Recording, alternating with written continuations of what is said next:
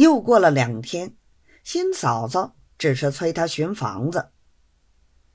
陶子尧到了上海这许多时候，也晓得这嘎姘头事情是不轻容易的，便去请教魏偏任，问他怎么办法。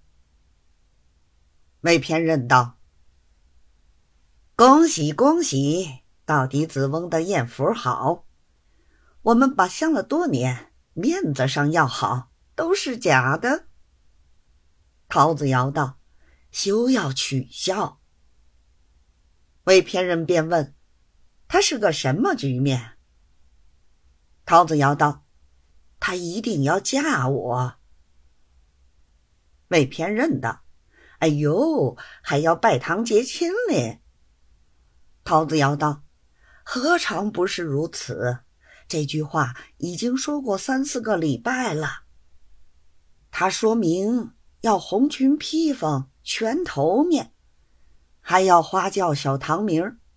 兄弟想，我们做官的人家规矩，似乎这些也不可少的。但是另外要我两千块钱，也不晓得做什么用。”问他也不肯说。如果是礼金，用不到这许多。偏任哥，你替我想想。魏偏任道：“这须得问过新嫂嫂，方好斟酌。”